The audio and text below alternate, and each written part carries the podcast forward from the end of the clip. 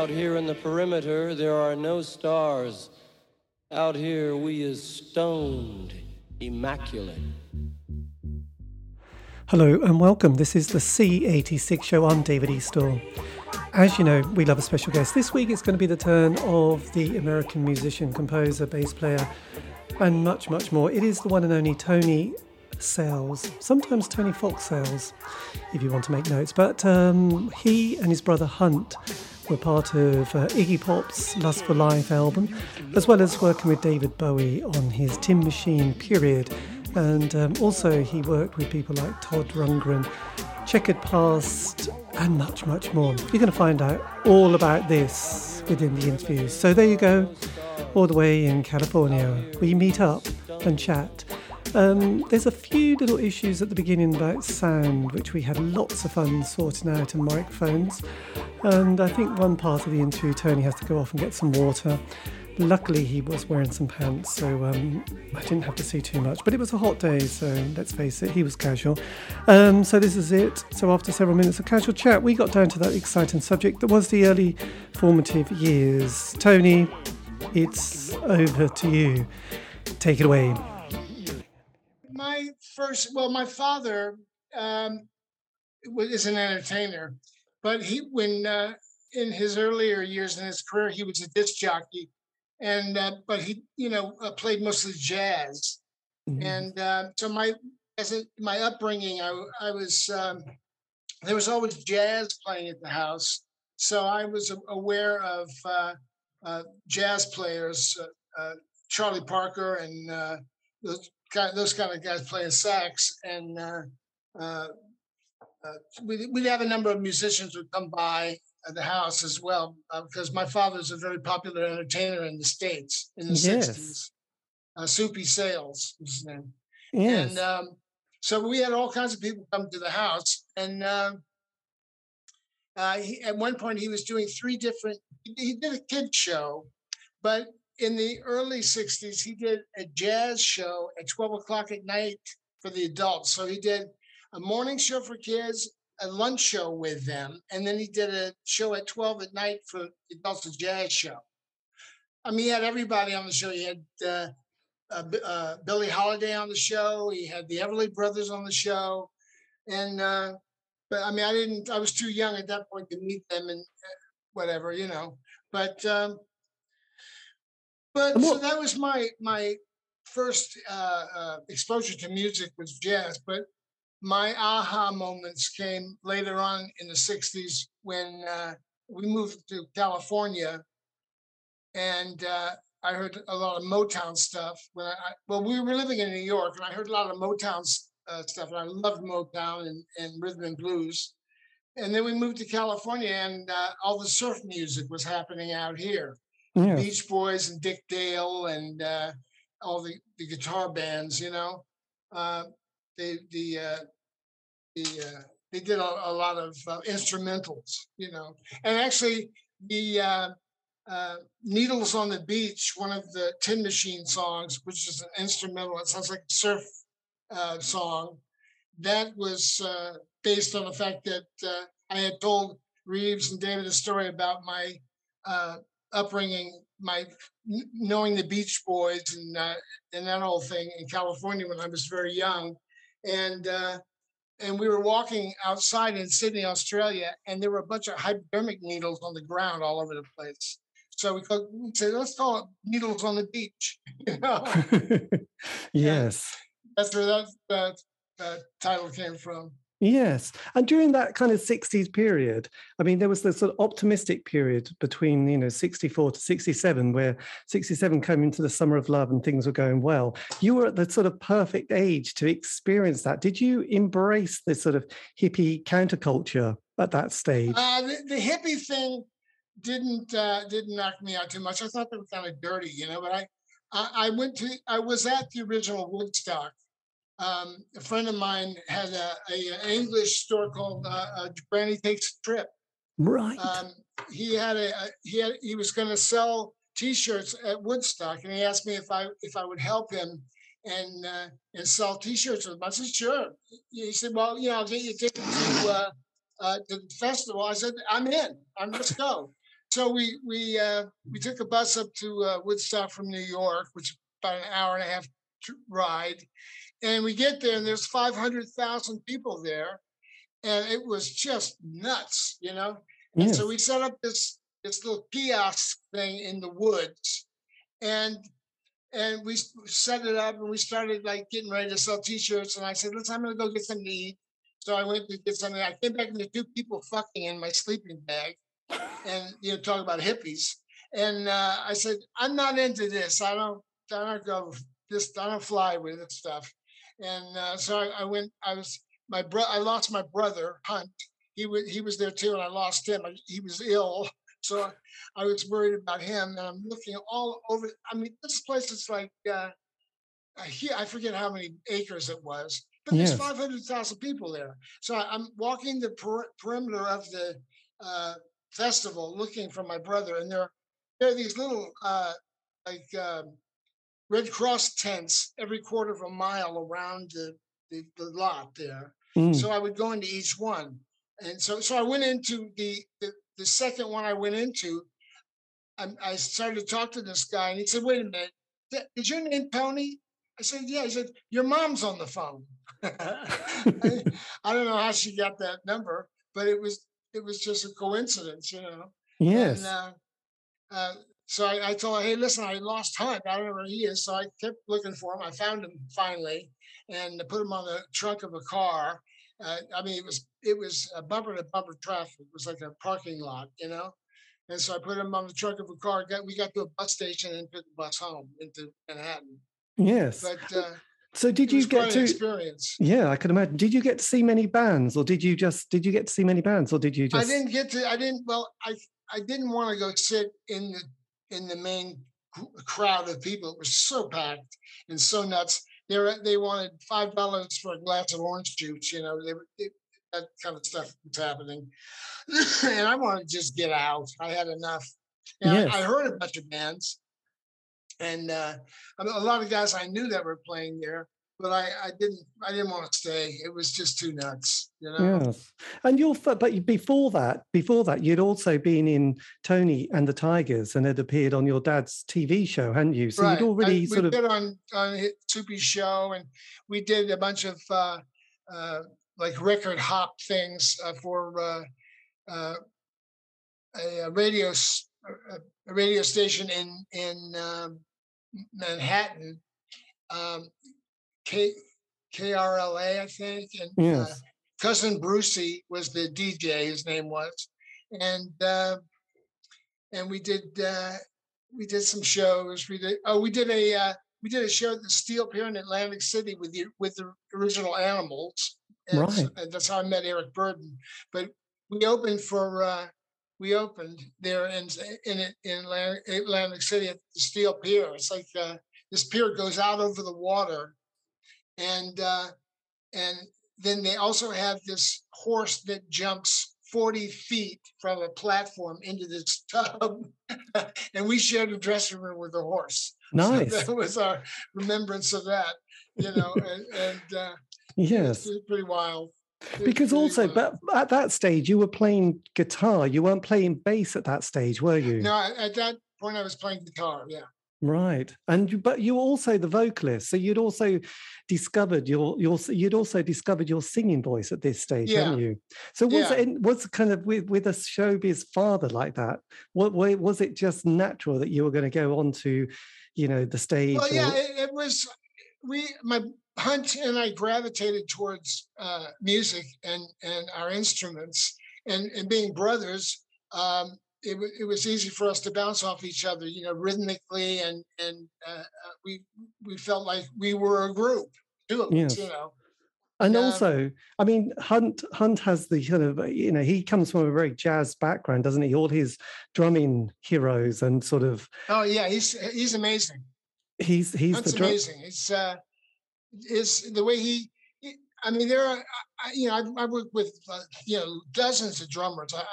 I haven't met any other drummers that are quite as specific as Hunt is about his instrument. I mean, he tunes his drums. The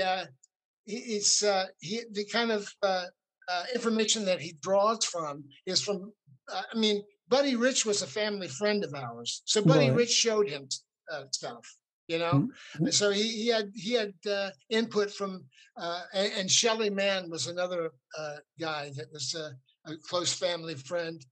Yes. He was a real big session player in California. He was a fantastic drummer. So these guys showed Hunt his stuff. They showed him how to tune the drums. They showed him how to do his paradiddles and how to hold the sticks and the whole thing. So Hunt's coming from a jazz background, actually a more improvisational background instead of just straight four rock. Yes. You know? And so he has a quite a vocabulary musically. Yes. And during that period, because you were sort of 18 at the time Woodstock happened in California. No, I was younger than that. I was 15, I think. 15. Did you pick up on that vibe? Did you pick up on the vibe of the Charles Manson kind of community? No, I didn't. No, there, it wasn't. I recall that one guy got killed, tractor ran over him, but it wasn't any violence involved. I mean, it was just a happenstance that this guy, I think, was probably passed out in the mud.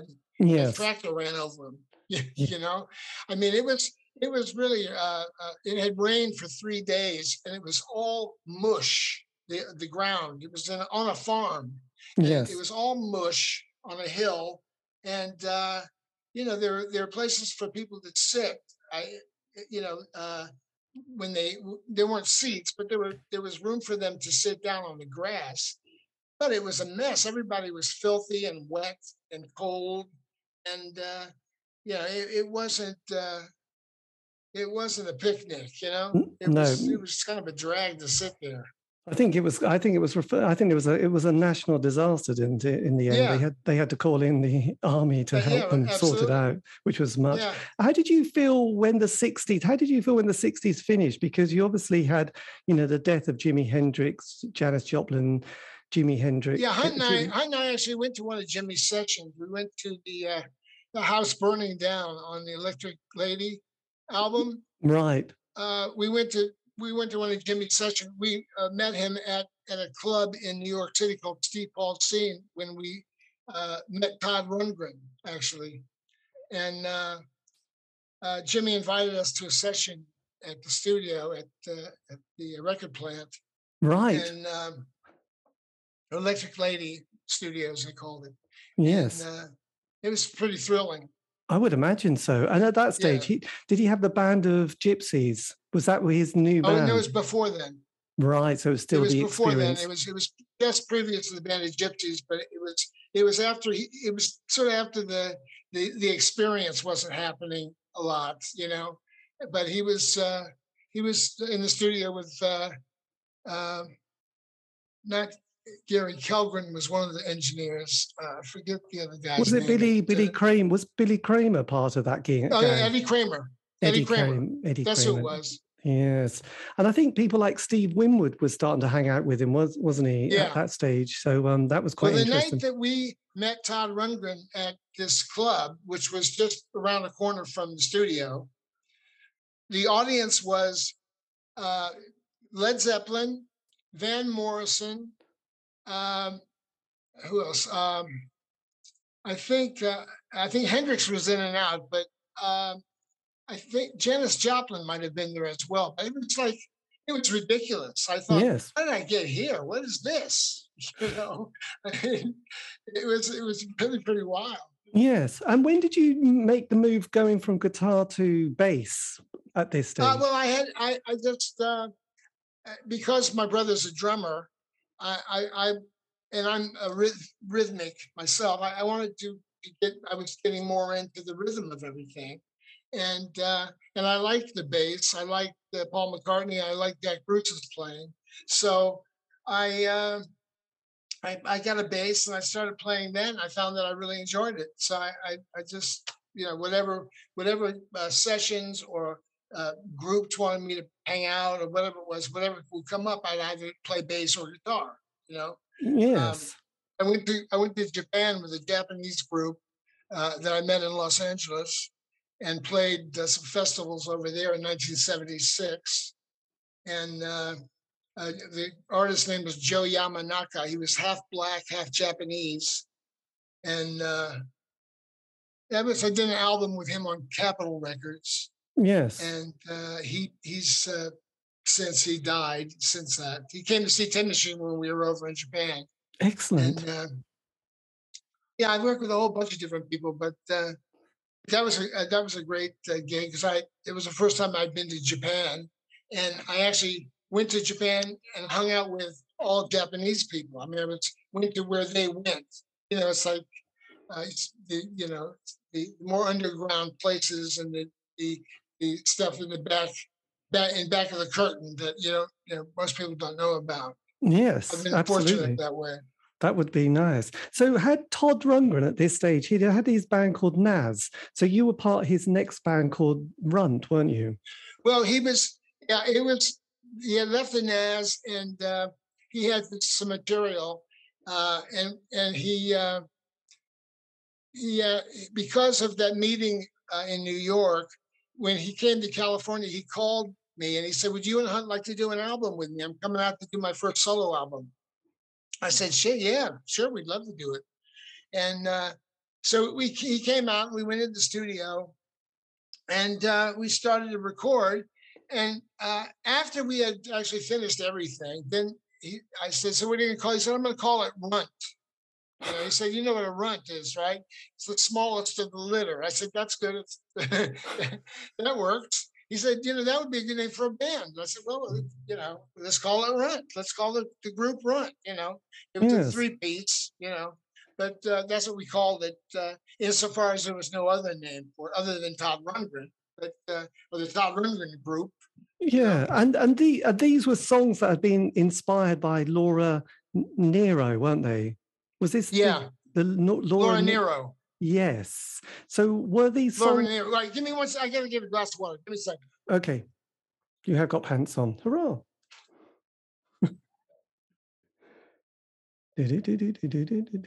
Right. Let's hit the pause button. You know, I wish I'm having trouble hearing you. I wish I could hear you. It's just such a... Yes, I can hear everything in my... You can hear me okay, right? I can hear you, and I can hear myself really loud. Okay.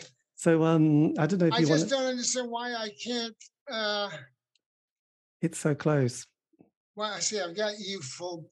There's me full screen, and there... Let's see. Did it? There's you full screen. Yes. But I can't get the volume. The volume. I can't get the volume thing to come up. Yeah, I can't... For some reason, it's not, you know, I mean, the screen. Yes. Can you? Did it? Can you hear me? Wait a second. Oh. Wait a second. I can fix it, I think. We're good on this. If I. Gee, it just won't.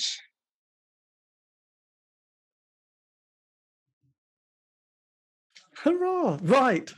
Yeah. God, that's such a relief. Otherwise, I was going to have to learn to do sign language. But look, yeah. So this was the early 70s. Todd Rundgren was quite a hotshot at this point. But you did two albums, didn't you, with Runt? We did three albums. We did Runt, The Ballad of Todd Rundgren, and then Something Anything. And then we started Utopia with Todd about 7 years before... He actually took Utopia, we redid it and took it out on the road.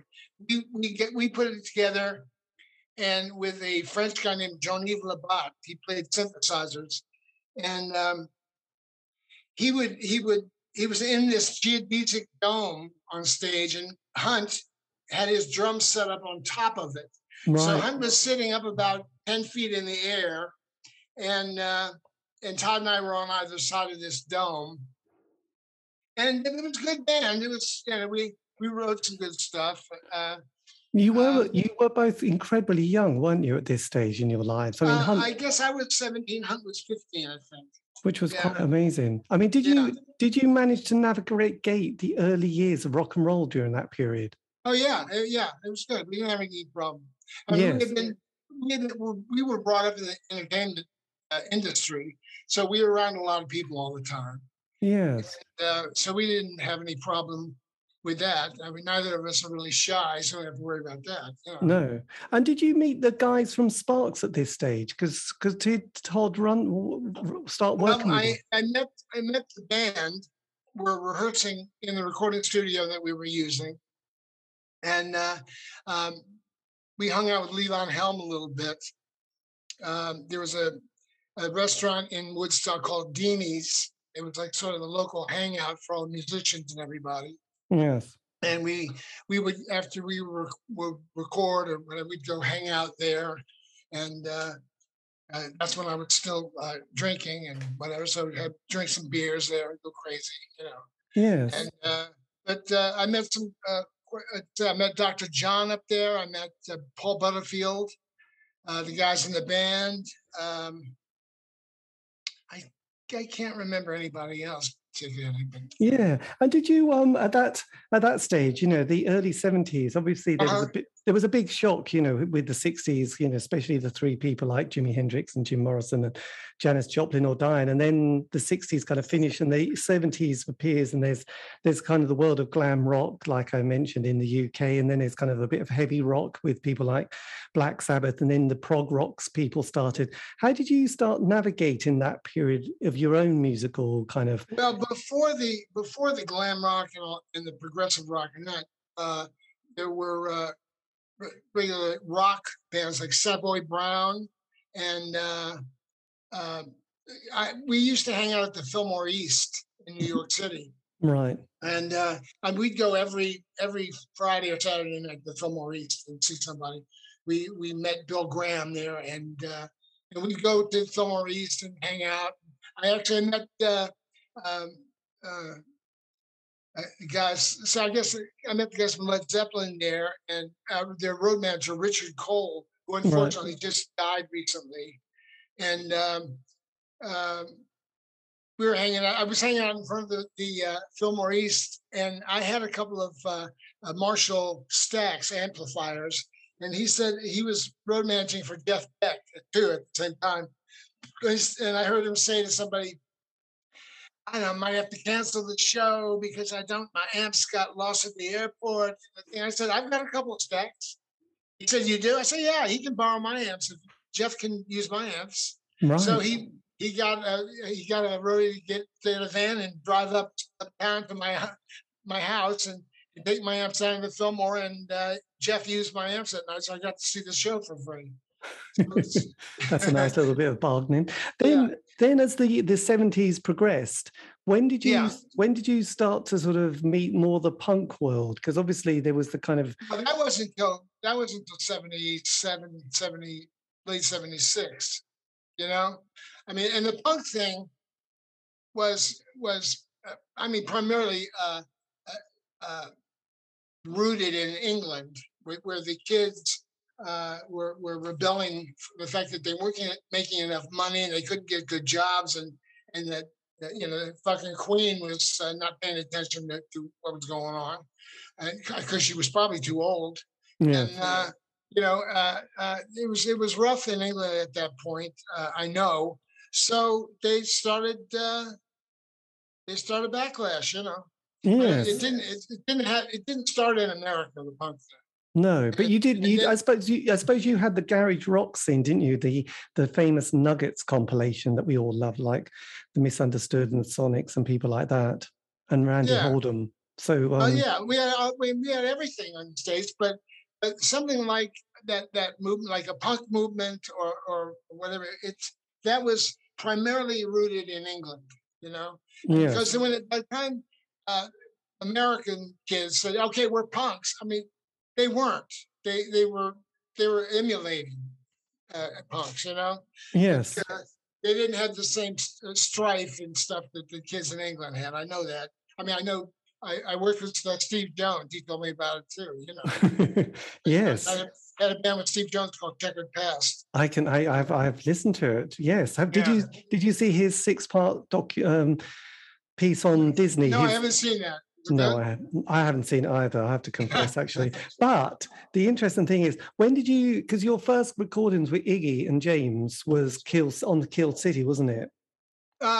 Yeah, James was a friend of mine, and we'd hang out, you know, we were running together quite a bit, and I had met Iggy, and but he was pretty fucked up at the time when I met him. When I first met him, he had a problem that hadn't been taken care of yet, and so James and I, who both of us had problems too, believe me, and we were hanging, and one day James said to me, you know, Iggy's going to Berlin to do an album with David, I think. I said, gee, that sounds great. So then I said, I hope that works out for him, you know. I mean, David really took Iggy off the street, and he sort of commandeered a comeback for him, you know. Yes. So we David and Sales Brothers shared an attorney at one point, and a guy named Stan Diamond. And one day he called me and he said, I got a call from David in Berlin, and he said that Iggy had played him a Kill City album, and he wanted to know who those two black guys were singing in the background. And I said, yeah, those weren't black guys, that's the Sales Brothers. And David said, I want them over here. I want them to come over. They play bass and drums, right? He said, I want them to come over here right away. So then about a week later, we were in Berlin. Yes. Was that your first time in Europe? Was that your first time in Germany, Berlin, Europe? I guess, it was the first time in Europe. Yes. Yeah. And you were recording at the famous studio, weren't you? Hansen, yeah, by the wall. And which was, I mean, that in itself just blew my mind. That there's still guards up there with machine guns and stuff, you know. And they had these pictures of people that had been killed trying to get across, and all the drama, you know, all the drama. But at the time, I was too loaded; I didn't really care. Yes, but you know, it was interesting. You know, David and I would go out and look at these guys and make fun of them. You know, yes. But it was quite a trip. And And at that stage, had the songs been written, or were they kind of being composed when you arrived? Well, they were, I'd say, maybe 3/4 written, you know, or half written. We'd go in the studio, like when we went in to cut the actual Lust for Life track, we went in and cut the track, and we got that fairly quickly. I mean, the communication between all of the musicians on that album was great. And it was like a brothers thing. Yes. And, you know, we really put it down quickly. But what was so impressive to me was that we'd go back into the control room and listen to the playback, you know. And so then Iggy said, I'm going to try something. I'm going to try a vocal. So he went out and he sang a whole vocal through the whole thing. And then he came in and he said, I don't like that. I'm going to go out and I'm going to do another. So go out and do a completely different thing. I mean, just right off the cuff. And I thought, Jesus, this guy's such an artist. What an awesome thing to watch, you know? Yes. He's a poet, you know, and I was really appreciative of that. I love that so much. And David said, no, take that line out. Don't get in the thing. No, don't start there. Don't do that. And we all would laugh and stuff. But he'd go in there and he'd do a complete different, whole verse, the whole thing. And it was just, it was thrilling to watch. Yes. You know. And was that the first time you met David on that tour? No, I had met David at Max's Kansas City in New York, when I was working with Todd Rundgren. Right. And Max's was the hangout in New York. Everybody was there, but all the Andy Warhol people, all the Iggy hung out there. That's actually where he opened his chest up with a broken bottle. was at that club on stage. You know? There you go. So were you quite sort of, had you also gone to CBGB's as well? No, I never went to CBGB's. I actually never went there. No. I didn't have any attraction to go, but I actually never went there. Though I'm friends with Chris and Debbie Blondie, you know. Yes. And Clem Burke is we're friends, and he's actually going to come over to England. We're going to do the. He might still be there. He was touring with Blondie. He's going to come over and do those dates with me. And he was in Checkered Past as well. He was in Checkered Past as well, yeah. He did that. So what was the tour like with Iggy and David after to promote Lust for Life? It was nuts. It was really wild. I mean, you know, it was pretty crazy. Yes. Yeah. How did you? It was fun. I mean, it was fun. It was really rewarding artistically. And I know it was great for Iggy because he finally got back up. You know, yes. I was standing up again. You know, when you're in the studio and you record a lot of those songs on the album, did you think, God, these are amazing? Because you must have been... When we heard Lust for Life, all of us, when Lust for Life came back into playback, we all looked at each other and went, motherfucker, you know, listen to that. You know, yes. It was awesome. Hunt's drums, the drums on there, they're fantastic. The opening on Lust for Life, it's just, that's why I used it in Paint Spotting. You know? Yes, well, absolutely. But, I mean, it's up there with any of the classic rock pop songs of our time. Absolutely, yeah. I think that's one of the best rock albums ever made itself, right? Yes, you know? you can't beat it. But then, as the late 70s go on, you have a horrendous accident. So you were virtually... Yeah, about 1979, they found me in my car with a stick shift through my chest, and I was unconscious. And I remained in a coma for about 3.5 weeks, almost a month, at Cedars-Sinai Hospital in Los Angeles. And that was just after I had toured England with Iggy, and I came back, and I actually met an English girl in London, and I brought her back, and we got married, and. And there I was. They said that it didn't look like I was going to stay alive, but I guess they were wrong. Yes, they were wrong. Yeah, and so what was so the, what? How did you have the accident?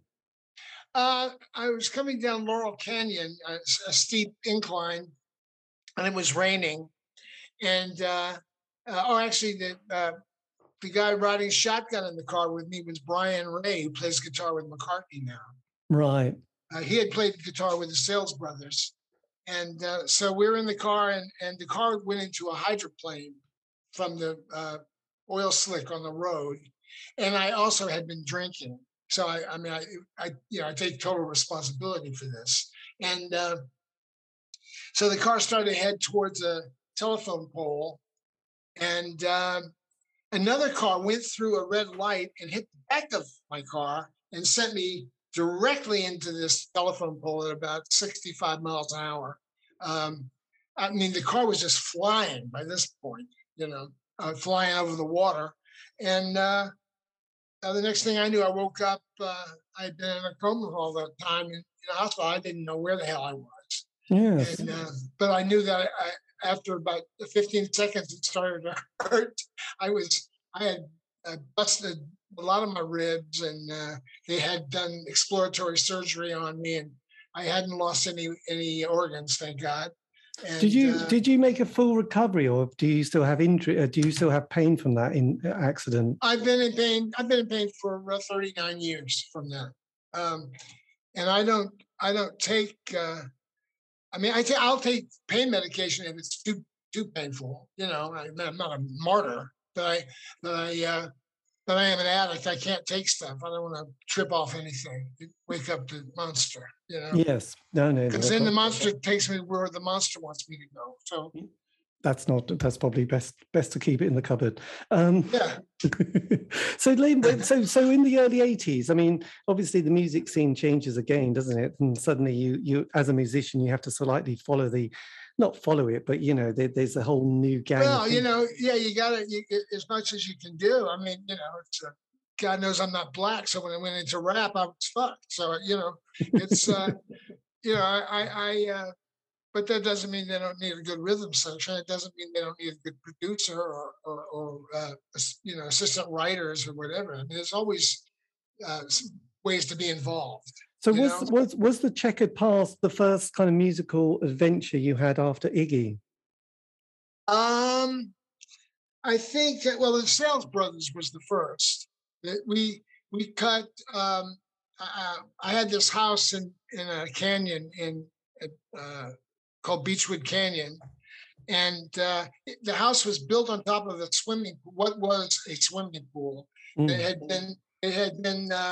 Framed and carpeted, and there was a fireplace there, but there was I turned it into a recording studio, so it was a studio underneath the house, and so Hunt and I would go down there and write music and record. So we cut the Sales Brothers Hired Guns, what was to become the Hired Guns CD. We recorded it in my home. Yes, and wrote some stuff there, and we're ridiculously partying on, you know, like it'll never end. And I mean, I drank and used drugs like they were gonna stop making them, you know. But so I mean, I had to stop. Ridiculous, and you know, so that the Sales Brothers was the first thing. Then Checkered Past was after that. We Michael Debar, who sang in Silverhead and Detective. Yes. His wife was Pamela Debar. Was a girlfriend of mine years ago. Yes. So she introduced me to Michael, and. And he said, I want to get a band together. Would you be interested? I said, sure. You know. He said, yeah, I've got Steve Jones and whatever. I said, okay, whatever. I don't care. Yeah, all right. And so we all met, and Clem Burke and Nigel Harrison from Blondie. And we started playing around Los Angeles at the clubs in L.A., Madame Wong's and the Whiskey and places like that. Was this kind of like a kind of a bit of a, I don't know, a showbiz band who was kind of, because you've got some pretty, yeah. Well, we had all of us, we had experience, but I mean, I wouldn't say it was particularly showbiz. I mean, we were, we were like, I don't even know how old I must have been 33 years old or something. I mean, I was pretty young. Yeah. And, all of us were pretty young at that point, but it wasn't, we all just liked to play. And so we weren't hearing the kind of music that we liked, so we just started making it, you know? Yeah. Which was the same thinking that David and I had about Tin Machine. It said, we're not hearing the music that we like, so why don't we just create it, you know? Yeah, because the 80s was quite a tricky period, wasn't it, for a lot of people? Because you know, in the UK, you know, we had a lot of different styles, and there was a lot of kind of, I suppose, the indie scene with bands like the Smiths, and you had Susie and the Banshees, and that kind of post-punk sound, and you had some goth bands. But the main charts had that kind of Trevor Horn production, wasn't it? It was very like it was polished. It was Checkered Past wasn't that way. It wasn't that way at all, wasn't it? No, it wasn't. But a lot of bands had that glistening polish, that 80s thing around it, you know, which I hated. But yes. But it wasn't just the music. It was the finances of the world. It was what was going on there was depressions happening everywhere. Yes, you know? But we had Thatcher. And that also lends itself to that punk thing that I was talking about earlier. You know, in England, you know. But what's quite interesting, I find that seeing sort of various musical moments. I mean, an artist that can be big in one decade often struggles in the next. And with David, say, you know, his 70s work, fantastic. The early 80s, he did Let's Dance, pretty good. But then there was Tonight and Never Let Me Down, wasn't there, on the next album, which is kind of quite painful. So he definitely was kind of not sort of finding the zeitgeist. Well, he wasn't happy. You know, he really wasn't happy. He wanted to change. Yes. So when did you meet David in the 80s to talk about? I guess I ran into him. Somebody told me he was going to be at it was a Friday night, and somebody told me he was going to be at a club in Hollywood for a rap party for the Let's Dance tour. I think it was the Let's Dance tour. I forget. I think it was one of his, whatever, it was one of his tours, you know. There was Let's Dance and there was the Glass Spider tour, which was quite... It was the Glass Spider tour, that's what it was. It was the Glass Spider tour. It was Glass something. So they said, he's going to be at this place. It's like a warehouse and thing. I said, well, I don't want to go down there. It's going to be like 2:00 in the morning, I don't want to go down there. So I'm on my way home, and I thought, go ahead and say hi to him, man. You know, who knows when you'll see him again. So I go by this place, and I walk in. And it was loud music, and it was, you know, with a couple hundred people there. And I looked over in the corner in the room, and David was crouching in the corner, like hiding from everybody. And I walked over to him. I said, hey, man, I think maybe you ought to, stand up. And he went, hey, Tony, I was just thinking about you. Let's go back to my room. I got an idea about something I want to talk to you about. I said, okay, let's go. So we left the party and we went to his hotel room. And he said, listen, I got this guitar player. And I've been thinking about this since we did Lust for Life. I got this guitar player. And I want you and Hunt, we should put a band together. I think we should get a band together. And I said, are you ready to be in a band now? He said, yeah, I want to change what's going on with me, you know, and you guys are awesome. I want to and you'll love this guitar player. He's Reeves, he's great. And I said, cool. He said, let's go to Switzerland next week and we can start recording. I thought, I went, Jesus, you know, but I mean, it was a garage band with a budget, you know what I mean? Yes. So, you know, I mean, that's the beautiful thing about that. Having money, I mean, it certainly gives you more control over your destiny. Sometimes that's dangerous, but you can do whatever you want to do. So I said, sure, let's go. Let's start trying to do something. So we called Hunt up, and I said, should I call the drummer up? He said, you call the drummer, and I called Hunt, and we were in Montreux, Switzerland, about a week later, 10 days later. Yes. And did you do much rehearsing before you went into the studio? No, none. We wrote and recorded 36 songs in about 6 weeks. And there's a whole album in the can still. I don't know how long it may remain in the can. I don't know. That's up to David's estate. But there is a whole album there that Tim Palmer co-produced with us. Yes, Tim Palmer. I did an interview with him last year. So was that because you must have worked with a lot of different producers, and he'd done some fantastic work in the 80s. Was that a good vibe working on that? Oh yeah, Tim. I love Tim. He's great. Yeah, he was. I mean, he had worked with David before, but he was great in the studio. It was a lot of fun. He was very easy. You know, and you know, would throw in ideas about sound and just his main vibe was there. You know, it was very, very non-intrusive. It was very cool. Yes. So it worked out. Yeah, I mean, I've worked with Bob Ezrin, Todd Rundgren. I mean, a lot of people. You know, yeah, absolutely. A lot of producers. But so were you, I mean, on the first Tin Machine record, there were some fantastic songs. I mean, you do Under the God, Crack City, the song Tin Machine. You do a brilliant version of, John Lennon's Working Class Hero. Was there a really fresh vibe in that kind of session that you did with David and Hunt and yes? Yeah, it was all very improvisational. It was all sort of just in the moment, which I love, because that's why music works, because you're right there in the moment. There's no, unless you're playing some top 40 band, which I'm not. And I every show was different with Tin Machine, every single show, and all over the world it was different everywhere. So you can hear it on the recordings. Yes, absolutely. Some nights it was awesome. Other nights, you might want to go throw up somewhere, but it still was pretty good. Yeah.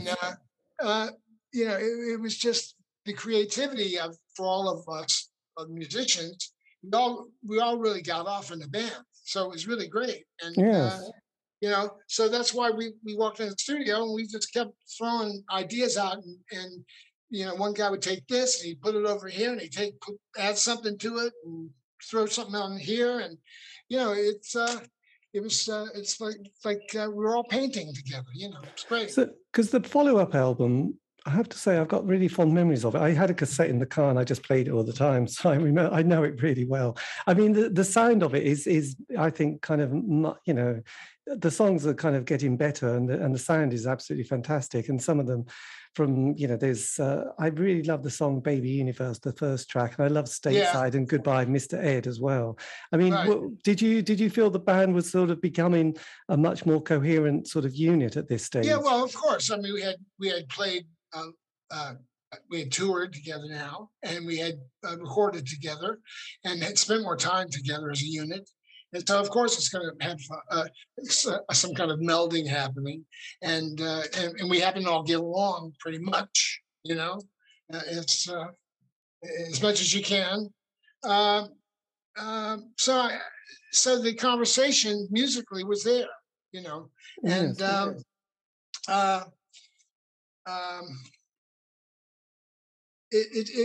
was easier, and that second album, but at the same time. Then we were with JVC, and something happened with JVC, or I'm forgetting what had happened with it, but second album, they stopped pressing it, Right. And, so it went right in the toilet, And David decided that he was going to do another David Bowie tour, so. That would give us all some time off after doing a couple of world tours. We needed some time off, and so he said, "Well, And David wouldn't stop. He just kept going. I mean, he was really the energizer bunny. He just kept going all the time. And I don't think it was good for his health, but he can do what he wants. Yes, absolutely. Do you feel the Tin Machine period for yourself and for David, do you feel like that sort of gave him another fresh spark again to sort of go into the next decade? Yeah, I feel so. I feel that it helped. I think that it helped him to take a breath, and to not have to be David Bowie, and that he could, and it was interesting because we did like 800 interviews, and every time we did an interview with a magazine or a radio station, where they go, David, why? Why are you doing this? Why? And we look at him and go, why? What are you talking about? But he's a musician, he's a writer, he's an artist. Yes. And he's trying to create something else with some guys, And I think he created some peace of mind for himself with us. And he wrote some really great tunes with us. And he took some time off, and while we were recording, it's like when he wrote Amalapura, he did a version in Thai. He sang it in Thai. I don't know if you've heard that. Yes, is that the kind of last track on side one? Yeah. Oh, yes. It's the one that's after the Brian Ferry track, isn't it? If there's something. Yes. No, it was, you know, I just remember listening to that album a lot and thinking, God, this is brilliant, especially compared to the two albums before that he put out, which weren't quite so brilliant, were they? We don't go back to them, do we? So, yes, that's always... And you recorded those in Sydney and also in LA as well. So was that... It was Sydney, the Bahamas, and New York, and LA. We went down to the Bahamas and recorded some there. And we recorded... Yeah, Sydney was the main stay where we were recording and writing. But we went all over the place. We wanted to change our surroundings, which would change our head until we would work differently, you know. And that too, it was within the budget to do that. I mean, we got a lot of money for the album. So how do you manage to sort of cope emotionally with, you know, you sort of work on one project really, you know, solidly, and then that finishes, and then you've got a bit of a break, and then you have another solid bit. But it's not easy sometimes. I mean, you know, it's not now, but I mean, my kids have kids now, but I had three kids I guess in the early or the late 70s or early 80s, I had family. So, you know, when the money's cut off, when it's not coming in, it makes it difficult because the bills don't stop. You know, they don't care what I do at the store. They just want me to pay for my food. You know what I mean? Yes, absolutely. And so they don't care if I'm playing music or if I'm waiting for something else to happen. You know, they don't care about it. But yeah, and getting off a tour. I was on the last tour I was on for a year. And when you're on a tour for a year, it's like you're in prison. You know, I mean, you don't really see anything else outside the window. It's all you see is the barbed wire. You know, you don't. Beyond that, you don't see it. You get one night, there's 1.5 hours that's great every day, and that's when you're on stage. And the rest of it is like you're waiting. You're waiting to go on stage, you're doing interviews, you whatever it is, you know, you're cleaning up, you know. And so when you get home, and then you have time to get back into your normal routine, and it takes a little air out of you being on the road for a year. I would imagine. So then what happens for the rest of the 90s? How do you navigate the next period? I put together a band with Harry Dean Stanton, the actor Harry Dean Stanton. Yes, and, Cheap Dates. Cheap Dates, Skunk Baxter and Slim Jim Phantom, and a guitar player named Jamie James. Excuse me. Yeah, we put a band together, and we did a bunch of gigs around California. And recorded the EP. I don't know if you've heard it.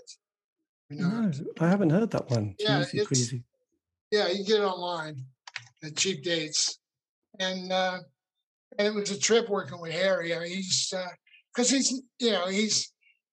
a really good actor, but his thing was he drank a little too much, and he was very creative and had a great voice. A great singing voice, and I enjoyed working with him. In the 80s, we all loved the film Paris, Texas, so I think that was the introduction we had to Harry's voice. And Slim Jim has played with, obviously, the Stray Cats, but he was also in a band with Lemmy as well, wasn't he? So he's played with just about everybody. Yeah, he's played with some people, yeah. He's played with a lot of people. Then, so with your, just from that... Then the last 20 years, how have you managed to navigate that period until you've got this next project that's Tom has put together? You know, I don't know. I mean, there's things going in and out. I'm an actor as well. I was doing television commercials. I did a bunch of Budweiser commercials and different things, you know, AT&T commercials, whatever. Yeah, whatever they cast me in, I acted in, you know, but that brought me some finances to support my family. Yes, absolutely. Yeah. So with you, so just coming up to the present with your kind of next adventure, which is going to be this is with the Lust for Life, isn't it? You're going to be playing this album in full with a band. Yeah, and some, we're going to be doing some Blondie material too, and some songs that aren't Iggy Pop and are not Blondie. We'll do a couple of things. Yes. I don't really know what the set list is going to be because we haven't converged on it yet. So I don't, No, absolutely. And once we get together, everybody will be thrown in.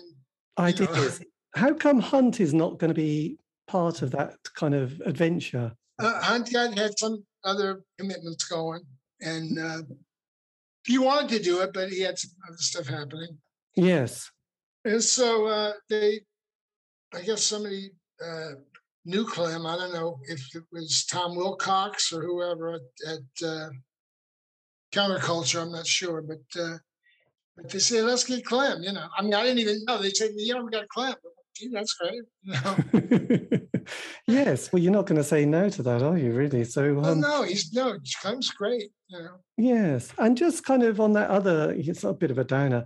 I mean, did you see David again before he kind of unfortunately passed? I spoke with him, but I didn't see him again. Yes, did he? I unfortunately I didn't see him again. I loved him. He was really great to work with, and I was very grateful for his generosity to Hunt and myself. Yes, and, I mean, he was really a great guy. I mean, he was as difficult as everybody else, but he was so original and inventive that it was just refreshing every day. I know. Well, I guess with yourself and with every musician, if you stay in the sort of the I suppose that as a career, you're going to meet a lot of different people, aren't you? And you're going to have a lot of different experiences. And I know from speaking to a few people, they got some, occasional messages from David at the last year of his life. And at the time they thought, oh, that's quite nice. But they didn't realize probably why he was kind of just occasionally dropping a line saying, oh, that was great fun, wasn't it? So did you get any kind of slightly surprising messages? No, I spoke to him at one point, but he didn't tell me that he was ill. No. Somebody else had told me that he was, but I didn't think that he would go as quick as he did. I didn't know how ill he was, but I knew that actually Earl Slick, who is a friend of mine, he told me that David had a heart attack on stage at the Greek Theater when they played here on tour a year or so prior to him dying. And I said, gee, what's that? Is he okay? He said, I don't know, but he had a thing and he went off stage and he seems to be okay. But, when things like that start happening, heart attacks and lung difficulties and brain difficulties. I mean, that's the byproducts of addiction and byproducts of, not taking care of oneself. So yes. That's sort of a red flag that there's stuff to come. There is a red flag. But you seem... and to answer your question a bit more thoroughly, for a while, I stepped away from music for a while, maybe a couple of years. I went back to school and was certified as a drug and alcohol counselor. We got training, and I worked at a place called the Midnight Mission in Los Angeles. It's like 252 guys off the street trying to rehabilitate these gentlemen and to help them get jobs and to get a life. And most of them don't even know who their parents are. But it's a 1% success rate. Very difficult. But it was good for me. Yes. Did you have to clean up yourself and tackle your own demons? Well, I've been clean. I've been clean and sober almost 39 years. So that at least that's not a problem for me. And no. Today, you know, and I don't have to worry about running from or looking for anymore. You know. Yes. And, was that a difficult experience to sort of manage to sort of pull a drawbridge up? Well, I had that car accident and that didn't stop me. I mean, you would think that might have been enough to get my attention, but it didn't. I was powerless over the substance, so I couldn't stop. I couldn't think myself out of it. I had to have work with people that are in a program to help me, and with some doctors and by the grace of God, I haven't had to go back to anything that I was doing. Yeah, there's nothing to go back to, you know. No, absolutely. I mean, you and Hunt have managed to survive, you know, probably one of the most difficult kind of careers. Yeah, I've lost a lot of people. A lot of people over the years. I've lost a lot of people. A lot of lovers. A lot of people I worked with. You know, it's an equal opportunity disease that kills everybody. It doesn't take anybody, does it?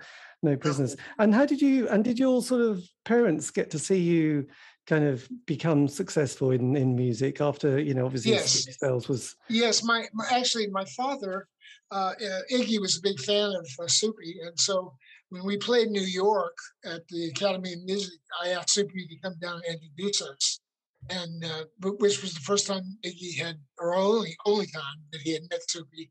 And he said that Soupy used to do this shtick in his show. He had this segment where he had, he'd go over to the blackboard on the wall and he'd say, okay, in 25 words or less, he would do something. He'd say, be true to your teeth and they won't be false to you. You know, that kind of jokes like that. And he said, the 25 one, kids at home, you want you to write your ideas out 25 words or less. So Iggy said to him, you know, when you say that 25 words or less, that's what I do. That's what I use that in my songs, you know. Yes, Iggy was impressed with that, but Iggy was thrilled to meet him, yeah, it was all good. It was all good. I mean, you know, he gets, you know, he actually lives a very long age, you know, to an old age, doesn't he? So you did sort of spend all most of your adult life with him kind of in the background. Well, he left the family years ago, so he wasn't hanging with us. He lived in New York. We lived in Los Angeles. But, I mean, he left when I was 13 or something, you know. And, yeah, every year when he would come out to LA, we'd have dinner. Yes, some way to be in contact, you know. But his main focus was him. So he was a dedicated entertainer. I'll just say that he was very dedicated, and I respected him for that. I respected his ambition, but. That's where that ends, you know. Yeah, it's tricky, isn't it?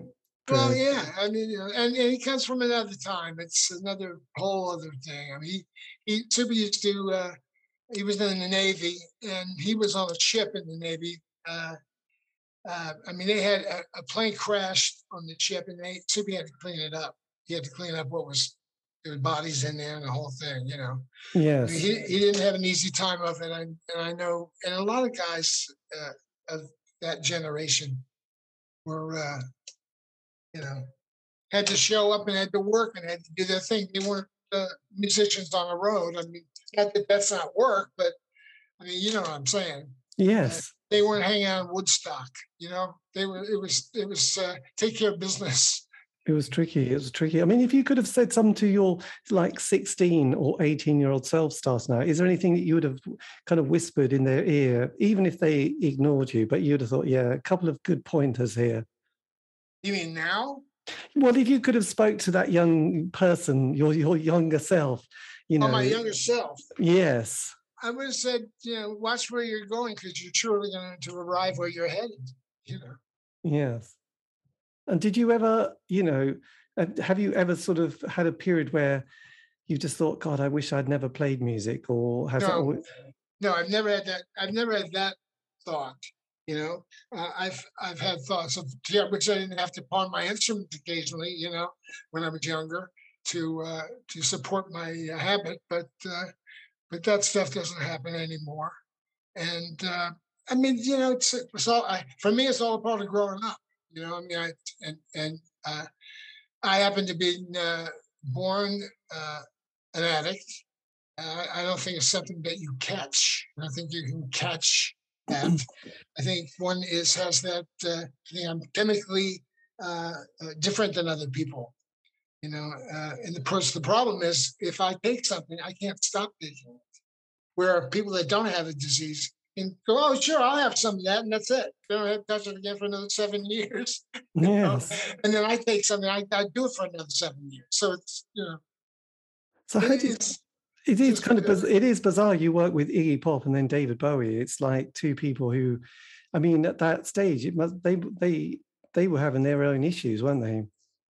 Well, yeah, like everybody else, you know. And we all, you know, we all partied together. I mean, I knew David 40 years. I mean, you know, I know Iggy as well. I've known him 35. So. Yes. Do you kind of, on with the Lust for Life album, do you ever sort of think, God, I wish we'd got sort of more writing credits for sort of contribution to the sound of that? I don't know. I think we got the credit.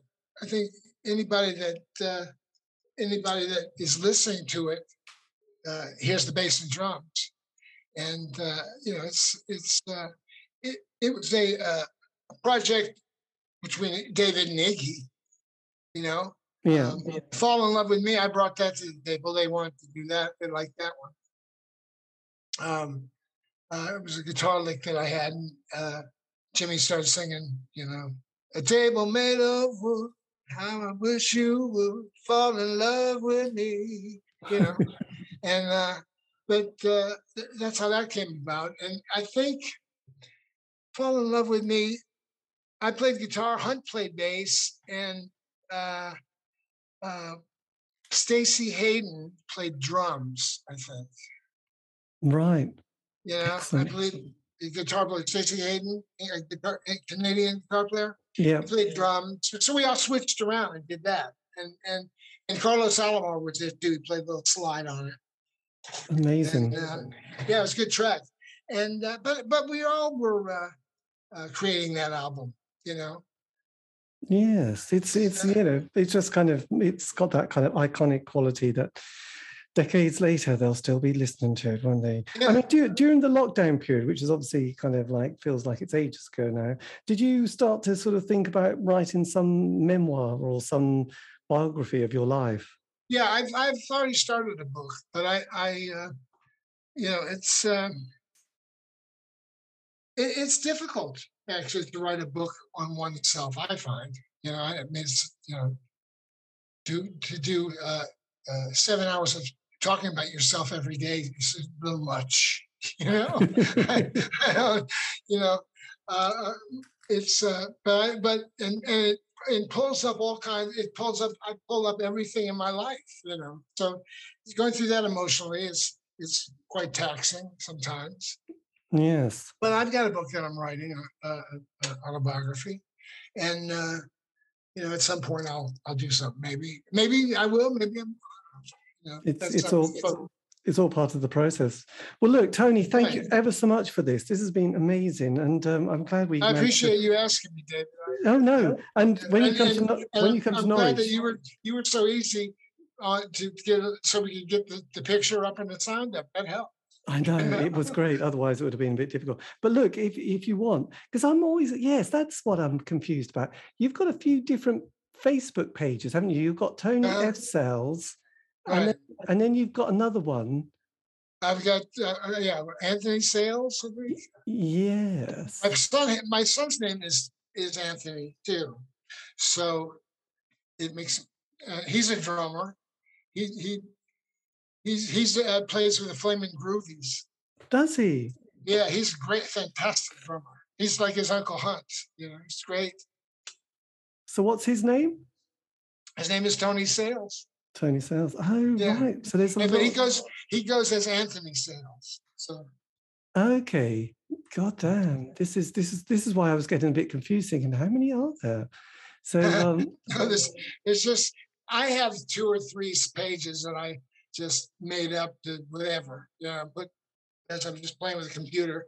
But he's got his own website and his own family and his whole thing going. I mean, I've got 4 grandkids now, you know. Yes. It's funny. My daughter had 2 sons and my son had 2 daughters. So yeah, that's covered all the bases. That's a lot of birthdays to remember, isn't it? Yeah. That's fantastic. And do you have a good relationship with all of them? Yes. That's the main thing. I love my grandkids too. They're amazing. And but my kids are a godsend. They're wonderful people. I'm a very, very fortunate person.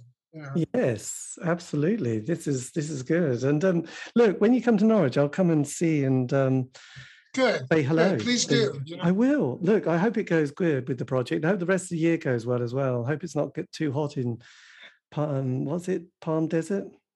Yeah, it's like 111 today. That's pretty hot. It's a bit hot, isn't it? Anyway, look, I'll let you go. Thank goodness I paid the air conditioning bill, you know.